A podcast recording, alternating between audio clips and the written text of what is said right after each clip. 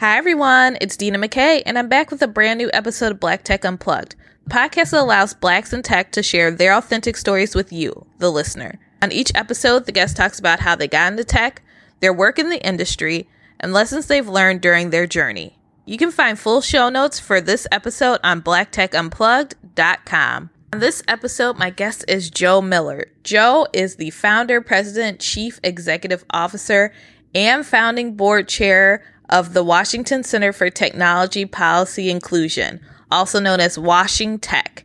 It's the nation's first organization focused exclusively on diversity and inclusion in technology public policy making. As a nonpartisan, nonprofit educational charity, WashingTech's mission is to defend America's democracy and diversity by fostering an inclusive narrative about technology's impact on society. On this episode, Joe and I talk about Joe's unique career path into tech. We also talk about how you can get involved in tech policy. We also talk about algorithmic bias and how that's been a problem for a while. And most importantly, we talk about spreading misinformation, which comes at a great time because if you're not aware, a couple weeks ago, there was a meme that was being spread about the purge law in Chicago. So Joe talks about how we can make sure that information is accurate and coming from a great source. So all of that's going to be covered in the podcast today. Before I jump into my conversation with Joe, I wanted to let you all know that this episode of the podcast is sponsored. And this episode is sponsored by Black Professionals in Tech Network, BPTN. And BPTN connects Black tech professionals and creates a community that is focused on growth. BPTN has a summit in Toronto, Canada, B Future, on October 19th through the 21st. The summit features 100 plus speakers and it has 60 plus corporate partners. This is a can't miss event. So go ahead, grab your ticket to B Future right now at obsidi.com. That's obsidi.com. I already have my ticket. And I would love to see some of my followers and listeners and 20,000 plus other techies on October 19th through the 21st in Toronto or virtually. So don't forget to grab your ticket. Link in the bio for how to access the agenda and the tickets. And again, that's obsidi.com. All right, I've done enough talking, so let's jump into this brand new episode. Let's get it.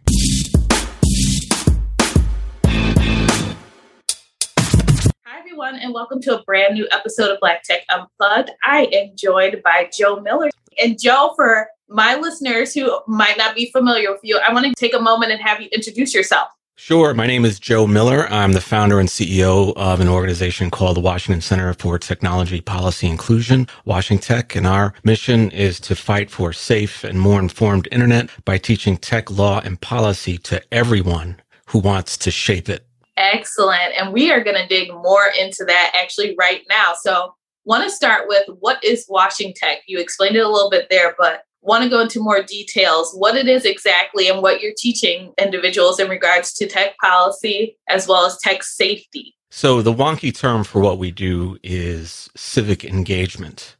So before the internet and before we were able to set up platforms, most of the tech policy and telecommunications and media policy debates that were happening in Washington were limited to Washington. And there was a little bit of engagement, but you had to go physically to communities, to meet with communities, to educate them on what was happening with things like media ownership by women and people of color, broadband build out to remote areas, and issues like that. Now we're able to reach people on a much wider scale. At the same time, in Washington, the culture has been to exclude marginalized voices from a lot of these debates. And for decades, people of color and women fought for, quote unquote, a seat at the table. And right now it's time to go beyond a seat at the table, and it's time to make money like the lobbyists do. So what we try to provide is a platform where folks are going to have their voices heard, have their research disseminated to a wider audience so they can drive more traffic to their own site, to their own work, help make a name for themselves, and at the same time, influence public policy debate here in Washington. The second piece is empowering communities to engage locally on issues related to, first thing that comes to mind is education policy. And so we want to teach folks issues around privacy and what schools are doing with their kids' data, for example, things they may not know about, or different platforms that school districts partner with to deliver remote education tools to students. We want to provide information to the public so that they're aware of what's happening and so that they can advocate locally, whether it's through their school or through their PTAs, so they have a sense of what's going on. For example, if a school district, and here in Fairfax County uses a platform called Schoology, but the only thing that governs the relationship between Fairfax County Public Schools and Schoology is terms of service agreement. But what we don't know is, what is the ongoing monitoring? Does Fairfax County Public School keep tabs to make sure that Schoology isn't selling our kids' data? What are they doing with our kids' data? These are things that parents need to be aware of that are happening locally that can affect kids down the road. One example that I've talked about a lot is the example in Florida of a school district that was sending school discipline data to police department, and the police were using it to predict future criminality. So we have a lot of these education and combined with surveillance issues that folks need to know about in their communities so they can advocate locally and then also support their representatives and engage more with their representatives in a more informed way. So that's our mission, is twofold. We want to get best scholars and the best minds to a wider public. And then at the same time, we want the public to be empowered to advocate in their own communities. Joe, let's touch on that example. So the school was providing discipline notes basically to police officers. What did they want the end result of that to be? You know, it's hard to say. We know throughout history that the end result was to lock people of color up. Right. And this is Florida, so you never know what's going on. But I don't know what the police were intending to do with it. I don't want to say it's a slippery slope between surveillance and the need to capture criminals, but it kind of is. But sometimes they go too far, with these things. Mm-hmm. They collect the data and then nobody knows what they're going to do with it. And so that's the kind of thing that parents need to advocate locally, that if the police are going to do things like that, they should push back against it so that the end result and that the policy that governs how police departments do that utilizes data been informed by due process and getting input from the public before they just go ahead and start partnering with school districts without any oversight from the public at all. And you gave that example, but want to ask if there's other examples that you have that are very common that you see across multiple states in regards to teaching folks around privacy. We have the ring camera surveillance, again, another area where you have examples of it being effective and useful, but at the same time, we have to continue to ask at what cost. Right. Over the last couple of days, we saw that a ring camera caught a child molester grabbing a 7-year-old, touching her in an inappropriate way. The ring camera caught that. But at the same time, we just have sort of a general surveillance, warrantless surveillance with these cameras. And so there's a constant struggle between how are these cameras going to be used by local police departments and how are they going to engage the public in the process of developing the policies that govern those relationships between police departments and, in this case, Amazon, when they're surveilling these communities. There's a big, big issue around these proprietary agreements between police departments and companies like Ring and Amazon and what they're doing with this information. And if it's proprietary, then no one can disclose what they're doing. That comes up against due process, and it's something that local communities should push back on with the awareness that it can be effective, as we saw in the case I just described with the criminal who assaulted the little girl. Technology is transforming faster than ever. Jumping on the action. Whether you're breaking into tech, looking for a new career, or just want to be seen, be all those things and more at B Future 2022. Join the Black Professionals in Tech Network on October 19th through the 21st in Toronto, Ontario, to network with over 20,000 Black tech professionals worldwide and hear over 100 incredible speakers. Come virtually and enjoy all of the tech talks, or go VIP in person with an after-party concert by Rick Ross. Go to obsidi.com and hit the Get Pass button so you can join the party. Now, let's get back to the episode. You want to talk about the other prong or the other half of the work that you're doing, and that's around tech policy work. And so First question I have is, for people who are not really familiar with tech policy, technically, what is technology policy? So technology policy has to do with the relationship between technology companies and the public, and what kind of oversight the government should have on those companies and those relationships in a market-based economy. So traditionally, it goes all the way back to the early 20th century with the Communications Act of 1934, which governed electronic media and media ownership and First Amendment.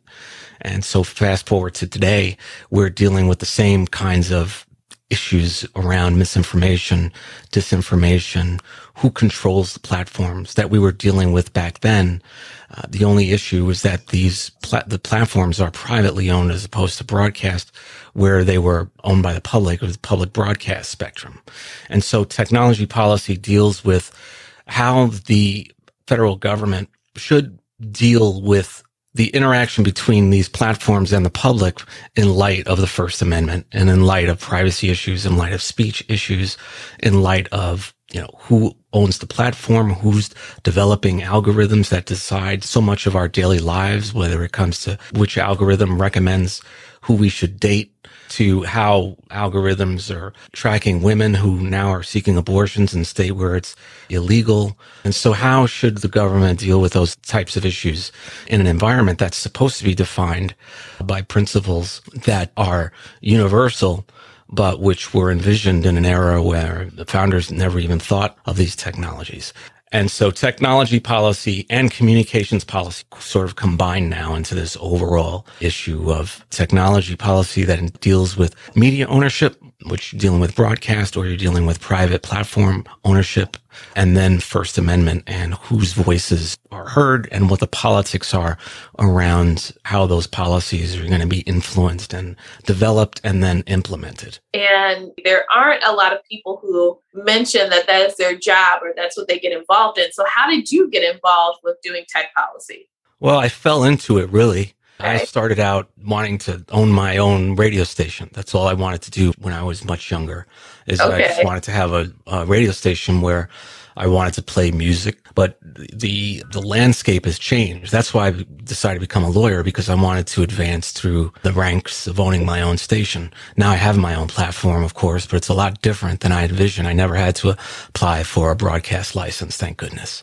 And when I moved to Washington, it's a whole different industry. So then it became a question of combining my experience working on the station's level in New York, and then combining that with, you know, the legal training that I got in New York after seeing that it was going to be a lot different trying to advance through traditional media companies than I thought, for various reasons. DEI is an issue that we can talk about. But technology changed and the policies changed. So I mentioned before about the way media policy used to focus on station ownership. You know, now it's focused on what platforms are doing, and these platforms that are privately owned. And so just sort of flowed naturally following what the debates are here in Washington, starting with net neutrality and now moving up through algorithmic bias, misinformation, disinformation. These are all things, again, that have been going on for a long time. It's just a different context now. Also, Joe, you mentioned that for you, you took the law route. So you have that's the policy side for you. But what interests you from the tech side? What made you want to make an impact there? Money. Okay. So, you know, I run a nonprofit, but it's not non-revenue. And so what we need to do is we need to figure out who wants to support the work that we're doing. And right now it's a question of informing the public around issues in a way that's important to them, not in a way that's driven by politicians in Washington. And that's how we keep the lights on, basically. And that's how Washington works. And now it's a question of, now I'm an entrepreneur, and how to navigate that in a place like Washington, where everything is governed by credibility of a person's voice and the extent to which they are speaking truth and really trying to reach the public in a way that's meaningful and in a way that makes sense, but at the same time bringing a lot of different stakeholders to the table who the public sees as trustworthy And that's kind of the fine line, that everyone is motivated by money, whether it's a nonprofit or a for-profit. And so the responsibility of nonprofits is to sacrifice the profit motive, to sacrifice the tendency that private corporations have to just have a pure profit focus and not necessarily care about the social impact. You know, we're more of a social enterprise where we try to raise as much money as we can for our mission, but it's got to be focused on creating real value for the public. Okay. And Joe, you took an atypical route to get to tech policy. You weren't in tech beforehand and eventually went to law school. But if someone's listening to this episode, because tech policy is not a common role that individuals take, what would you recommend or what tips or advice do you have for them so that they can get into that particular focus? So first of all, you don't have to be a lawyer. That's the first thing. That's probably the worst thing to do because, you know, the law school environment is terrible. There's something wrong with law schools. So, you know, you can pursue a PhD and work on research. You can be, you know, a psychologist who works on issues related to, you know, how the internet affects teens. They can become a subject matter expert on these issues. You can be an educator. You can get an ED that, you know, in a way that focuses on the effect of technology on children. So there are a lot of different approaches to the field that don't involve becoming a lawyer. One of the things that folks in Silicon Valley like to say is that there aren't enough technologists working on policy, and that the people working on policy in DC don't know what they're talking about. Well, the same thing can be said of technology companies who don't have any civil rights lawyers or psychologists or teachers working there to develop the algorithms. I think there's going to be a lot of discussion around what exactly does it mean to be a technologist, and how much should we really be emphasizing technical skills?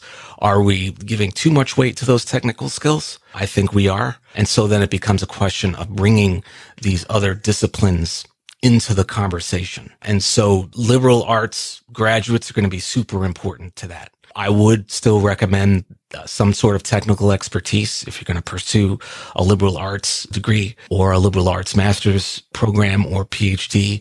I do recommend having some kind of technical proficiency, whether it's, the first thing that comes to mind is a boot camp where you can get certified for becoming a front-end developer or things like that. I have friends who have done that. I have lawyer friends who have done that. I have friends who've gone into cybersecurity.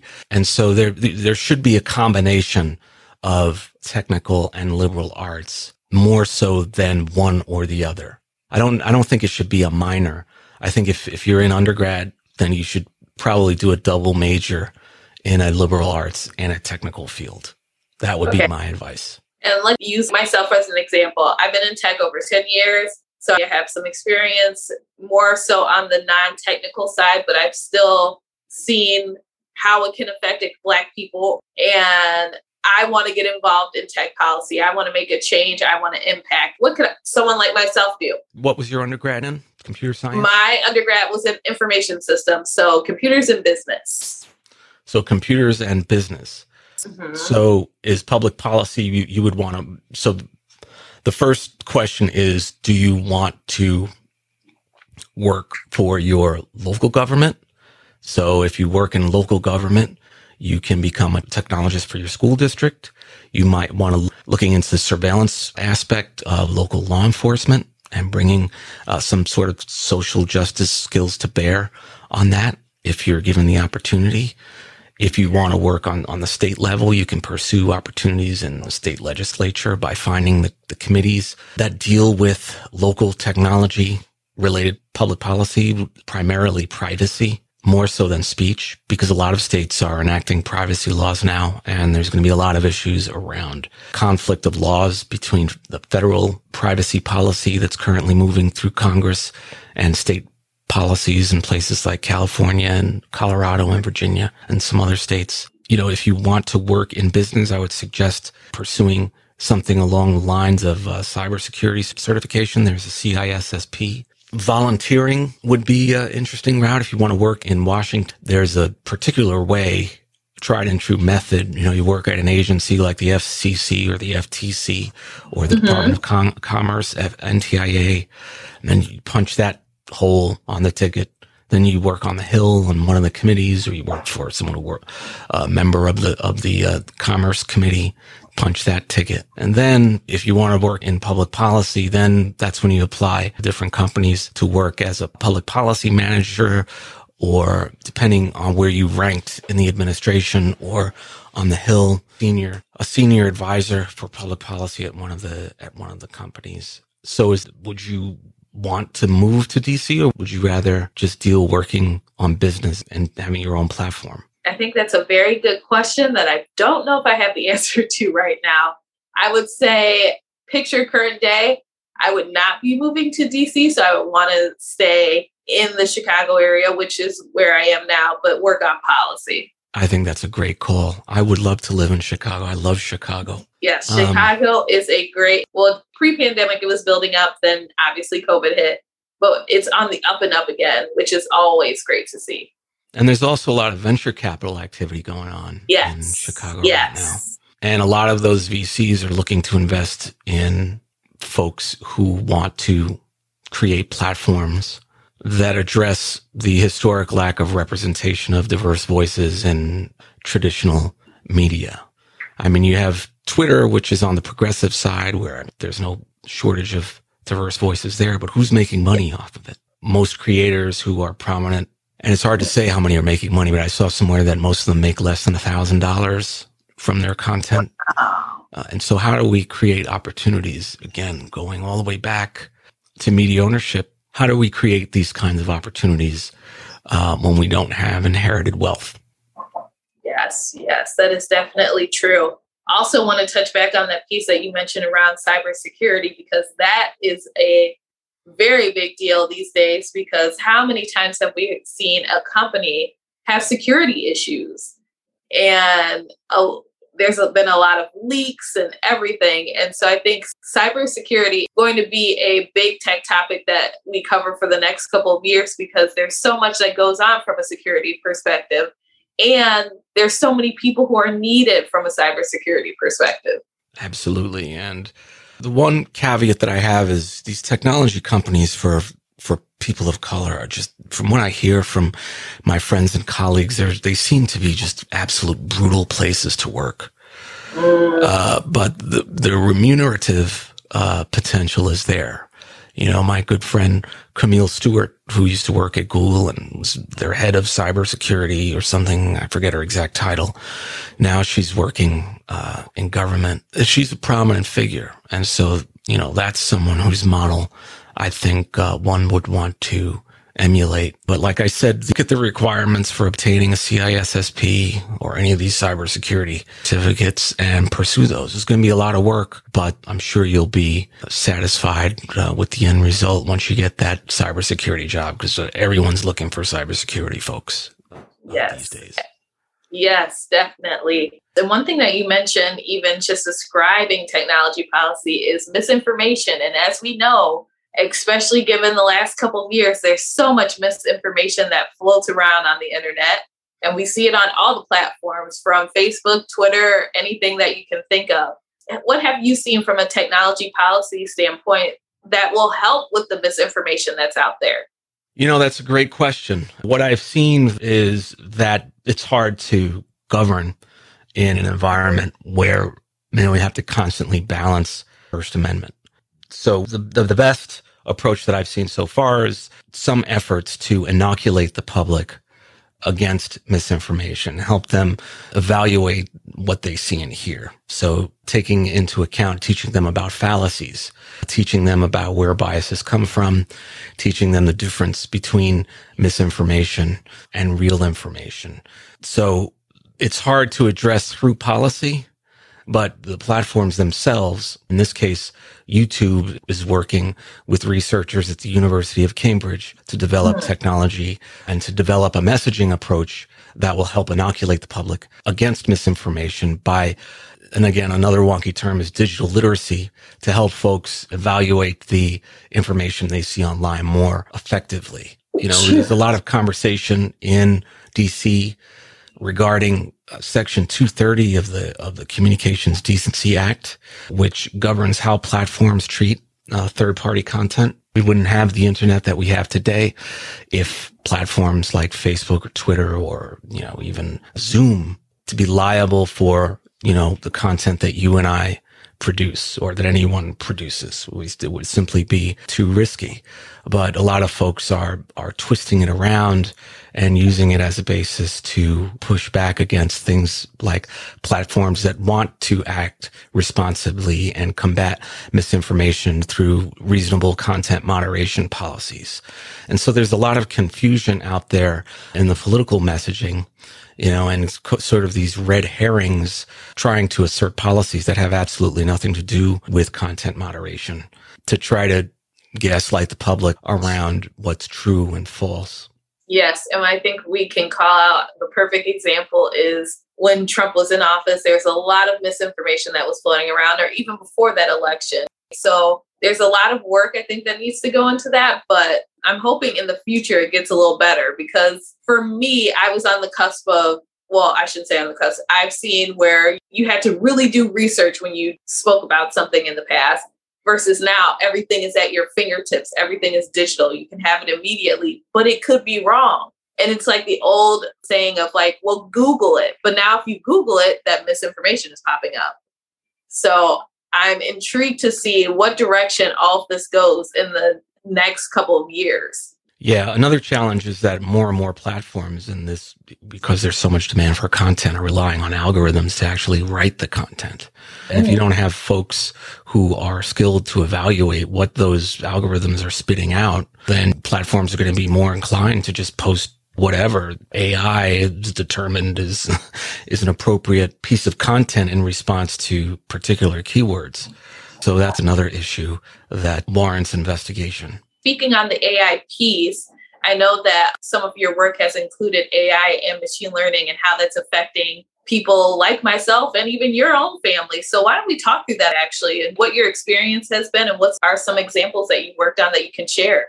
Well, there were a lot of issues around algorithmic bias. The first thing that comes to mind is credit reporting agencies using algorithms to determine whether tenants, for example, will be given a lease based on factors that are biased, things that have absolutely nothing to do with whether they're going to pay rent in the future, such as whether they have a criminal record and things like that.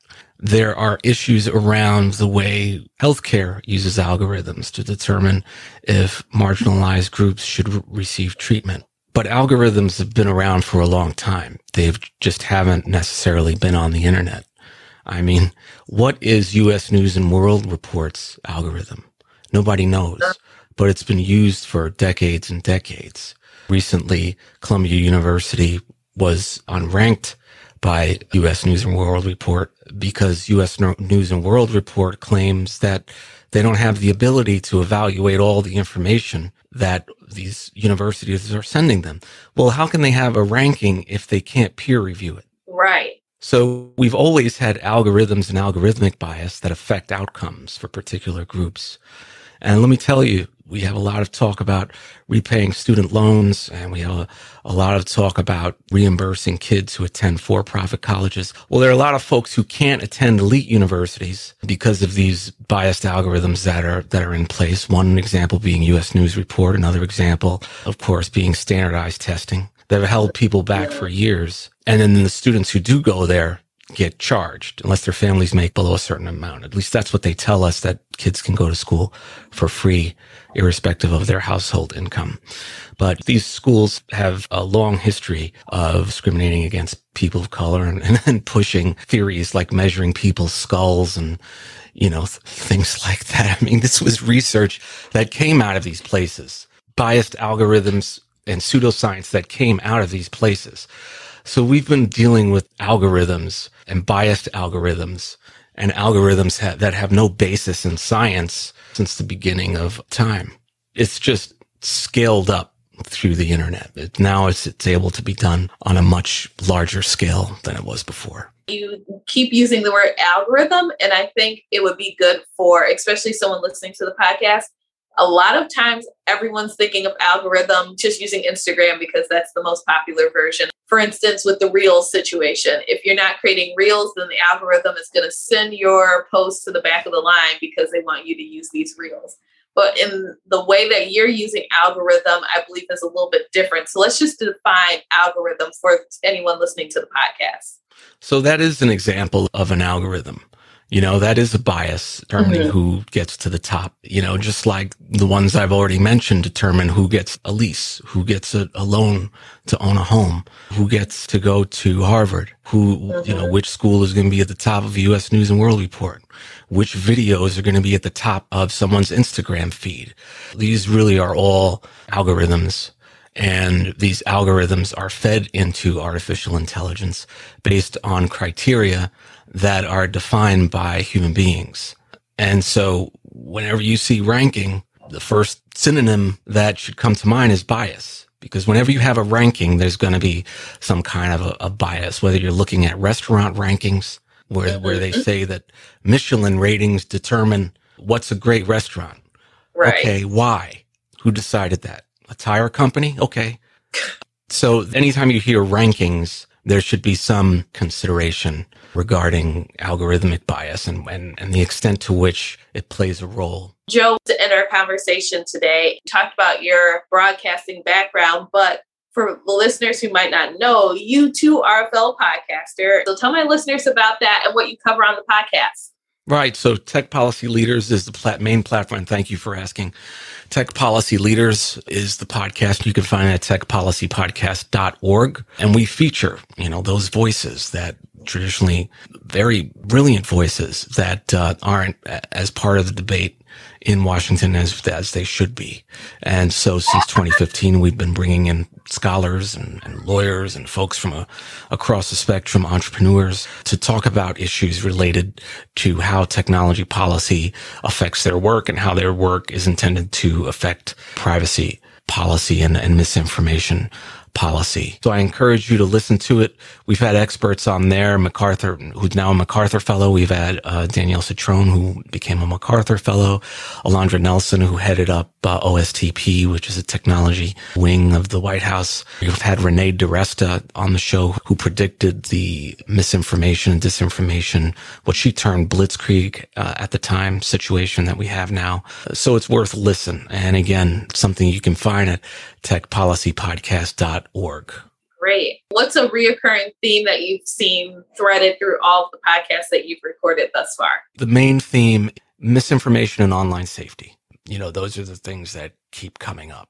And, you know, we've talked about it a little bit, but do want to make sure I give my listeners some tangible tips around that. So let's start with misinformation online. And we've talked about it in regards to knowing how to make sure that you're reading the right resources and that they're reputable and everything else. But is there anything that we've missed from a tips or advice standpoint for misinformation? First of all, the prominent news sites like the New York Times and the Washington Post, the Wall Street Journal, you know, these are all credible sources of news.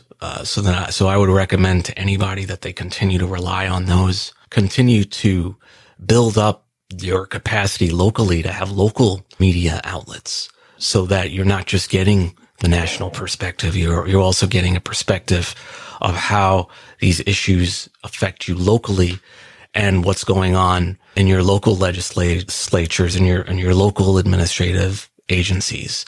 You know, these are a lot of things we don't hear about. We only hear about them if they're picked up in the regional sections of the national newspapers.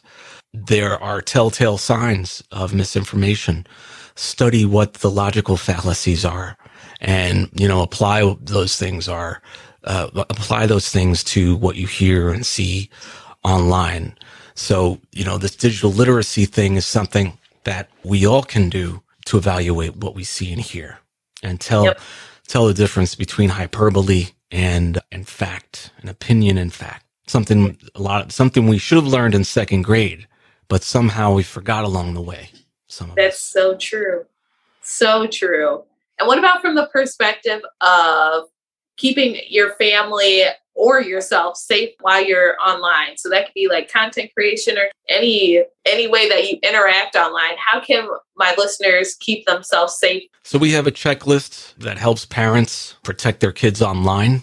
We also have a webinar that talks about what's happening in tech policy and the context for what we're dealing with when it comes to kids' online safety. And you can find the checklist at protectyourkids.online. And in there, you'll find out what you can do with your parental controls, what you can do with your location settings to sort of get a start on protecting your kids online. Really, you know, that's kind of the first step in staying informed in a consistent way and to stay on top of quote unquote technology policy related issues so that you know for yourself and you develop your own instincts about what's right for your family. And again, the starting point for that is our checklist. You can find that at protectyourkids.online. Excellent. Thank you for that resource. And Joe, we've covered a lot today from tech policy, your podcast, and other helpful information. But I want to open the floor to you. Is there anything that you want to share with my listeners? Now is your chance to do that. Sure. You know, this is a difficult time. I mean, during World War II, we were only worried about leaflets, propaganda being distributed from airplanes. Now, rogue regimes and insurgents like the ones we saw storm the Capitol still have the ability to disseminate misinformation, disinformation, hate speech, and insurrectionist materials at light speed. And so I encourage everyone to do what they can to make sure that they're evaluating information in a way that makes sense and that's able to flag BS on your own. In terms of where you can find me on Twitter, on LinkedIn, or Instagram, and my handle is Joe Miller JD, JoeMiller JD. And once you download the checklist, you'll automatically join our mailing list, and I'll keep in touch with you there to ensure the latest research on these things so you can stay on top of it. Excellent. Thank you so much for your time today, Joe. I'm sure the listeners will appreciate all the tips and advice. And anyone who's interested in tech policy, now you have some people that will start participating in that. So thank you for sharing your expertise as well as your career. Awesome. Thanks so much, Dena. And take care, everybody. Take care. Stay safe and stay informed. Thank you for listening to Black Tech Unplugged. I'm Dena McKay, and you can find the show on all social media platforms under Black Tech Unplugged. And if you haven't already, please subscribe to the podcast on whatever platform you're listening to this episode. And if you have a few extra minutes, make sure to leave a 5-star review too. It will help me out a lot and help other people find the podcast. Until next time.